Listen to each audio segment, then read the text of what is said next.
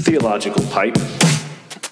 That whosoever believeth in him should not perish, but have everlasting life.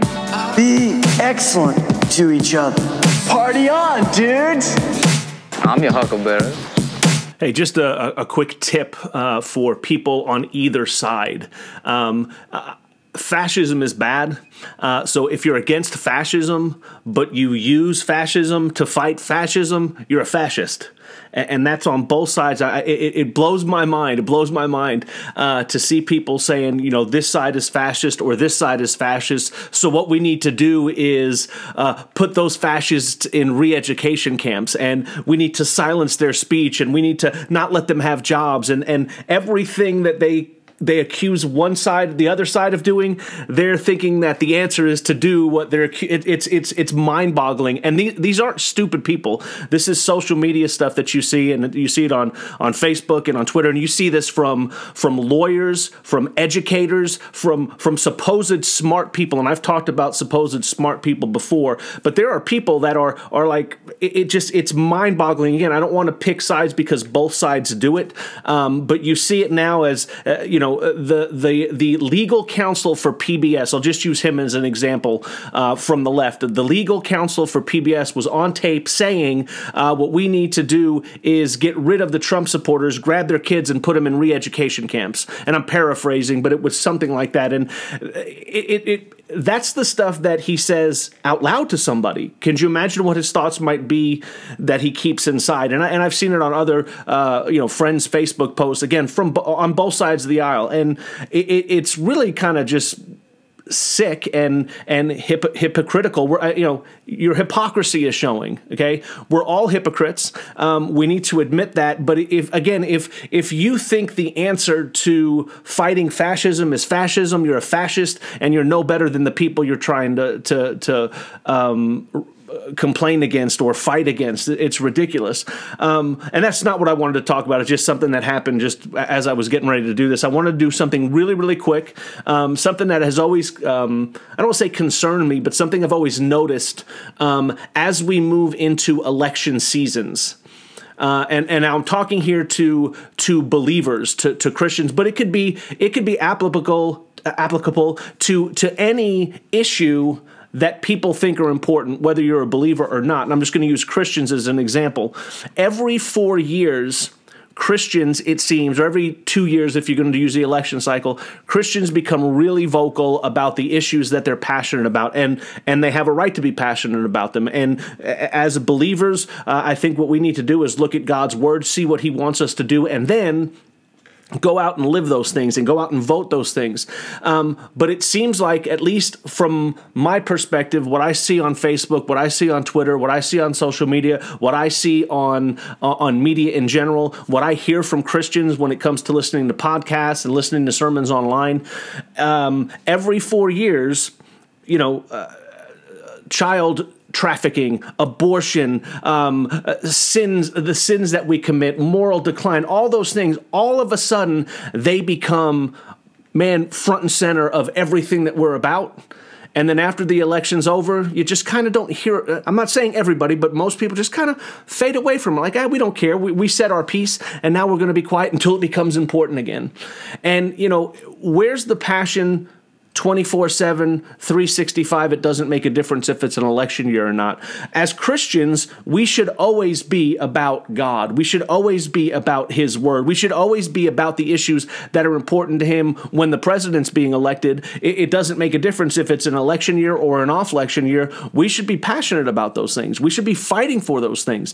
Uh, and as believers, we should do it. And and and and and who cares if if, if it's an election year or not? Um, and I, it's just something I've noticed. I think that we need to stop putting our hope in an election, putting our hope in a political party or uh, uh, you know some process or something like that. Our hope is in God, and if it is, and if we're believers, and if we truly believe, it doesn't make a difference what day or year it is. We're going to be passionate about those things, and we're going to do it in the way Jesus has told us to do it with love and with grace and with mercy and pointing the pointing the light to Jesus, saying He's the answer. Uh, he's the one that has the final say. And and I, I was kind of thinking of this. I didn't know really how to. Um, to word it, but it was something where it, it, seems like people spend more time complaining about what they are not going to be able to do because of the big government, because of 1984, because of uh, you know social media censorship, because of the ban, because of everything that's been happening. There's more people complaining about what they're not going to be able to do or say than actually doing the things that they're complaining that they're going to take away. Let me let me say that again. I think I hope I can say it better. So we spend more time complaining about what we're not going to be able to do than doing the things that we are afraid that they're going to take away from us. I hope that makes sense. We, we spend more time complaining about it than doing it. That'd be like, hey, you know what? They're going to not let me play basketball. They're not going to let me play basketball they're not going to let me play basketball. And and the whole time there's a hoop right outside my house and a ball sitting right at my doorstep. All I have to do is go pick it up and go play, but instead I want to come and complain about them not allowing me to play. I, know that's a horrible example, but you understand the point. I think is we spend so much time complaining about the things that they that we're going to take away that we're not doing what we're complaining about. And, and, and, from the theological perspective, the Christian perspective, I see more Christians right now complaining about you know the new world order about losing rights about religious freedom and again those are important um, uh, issues and we fight for them tooth and nail and we don't give them up because that's what part of being an American is are those rights that are granted to us not by the government, not by the Constitution, but by God. The, that's the whole point. These rights were given to us by God and we have a right to freedom of religion, right of freedom of speech. Fight for those things. And yes, you can bring attention to them, but if you're not exercising those rights anyway, who cares if they take it away, right? So uh, it's more people complaining, hey, they're going to take away our rights to preach Jesus to people. Okay, you know what? Probably. If you read the Bible, we know that that's coming, but they haven't.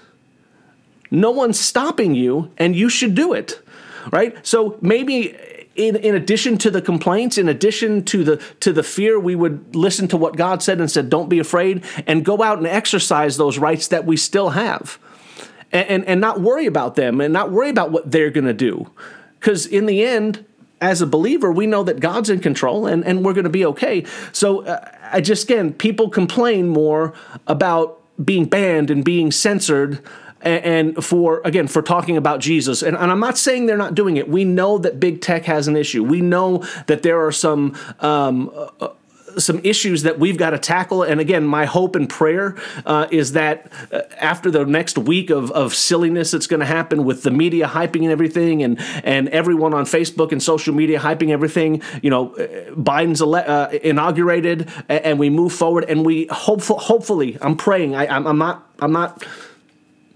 I'm not like really confident about it, but I am praying that we can start tackling these issues and start understanding that we can do these things. And how is how are we going to handle big tech um, arbitrarily censoring people that they don't like and not other people they like? And they say, well, we're going to censor this guy because he has threats, um, and even though they weren't real threats, but we have other accounts over here that are, are doing real, real threats, and they're still out. So hopefully, we're going to come to a conclusion. I don't know the answer to that. I don't know the conservative or liberal answer and how they're going to figure that out. I don't really really care. God will figure it out, and I hope that we can work on that. Uh, but in the meantime, no one stopped anyone from doing anything they want to do. Go do it. And if you get banned from Twitter, go to another place and do it. And if you get banned from Facebook, go to another place and complain. They shouldn't ban people for talking about Jesus. They shouldn't ban people for having an opinion on the election. They shouldn't ban people because they said they weren't going to go to an inauguration. They sh- I- I'm with you, but keep doing it and complain and, and, and I shouldn't say complain about it, fight for that right. But again, no one's taking it away from you. You can do it on social media, and if you can't, you can do it in newspapers, and if you can't, you can do it in emails, and if you can't, you can do it in text messages, and if you can't, you can do it out in the street, and if you can't, you can wind up doing it in prison. If that's if that's where this is eventually going to end up, which is where some people think we're headed, well, guess what? Paul did it in prison. He didn't care where he was. No matter where Paul was, he preached Jesus. So he did it in the churches, he did it in the street, and then he did it in prison when he was arrested. He didn't care, and, and you still have that ability. So I think just just something to think about as we move forward. Number one, when I start at, don't be a hypocrite, and and we're all hypocrites, uh, and I think admitting that is part of the part of growth, admitting that you have hypocrisy. And again, if you're using fascist tactics to fight fascism, you're a fascist right? If you were against riots before, but now you're for them, that's kind of hypo- you know, that that's hypocrisy in action. Be consistent and and be be honest and, and and realize that each side they're not the demons and devils that they're made out to be. Even though supposed smart people with college degrees tell you they are and tell you that they should be re-educated, we should put them in re-education camps and they shouldn't be allowed in society and we're never going to forgive people for voting for Trump or voting for Biden. Nope. You, you need to really re examine your heart, re examine your soul, re examine your ideology again. If you're saying you're anti this, but you're using those tactics to fight the other side, you're exactly what you don't want to become. Uh, and I think that's one thing to remember. Don't be a hypocrite. We're all hypocrites. Try not to be a hypocrite. Try to be less hypocritical. Uh, and then again, the second thing, um, uh, you know, stop complaining about the things that you can't do and go do them right? Because right now we still have those freedoms, and the more people that are doing those things, the more people that are active in those things, the more likely people are to look and say, yeah, you know, we're not going to be able to ban, you know, people talking about Jesus. It's just not going to happen. There's there's that First Amendment thing, and and you know this is a government of the people, by the people, and for the people. We have the Constitution, we have the Bill of Rights. I, I know some people want to change it or attack it or or you know say it's a living, breathing thing that changes with the times, but it doesn't. Um, and the more people that are out there doing what they can instead of complaining about doing what they supposedly won't be able to do, I think we'll be better off. So um, you know, just again, maybe a different perspective when looking at things.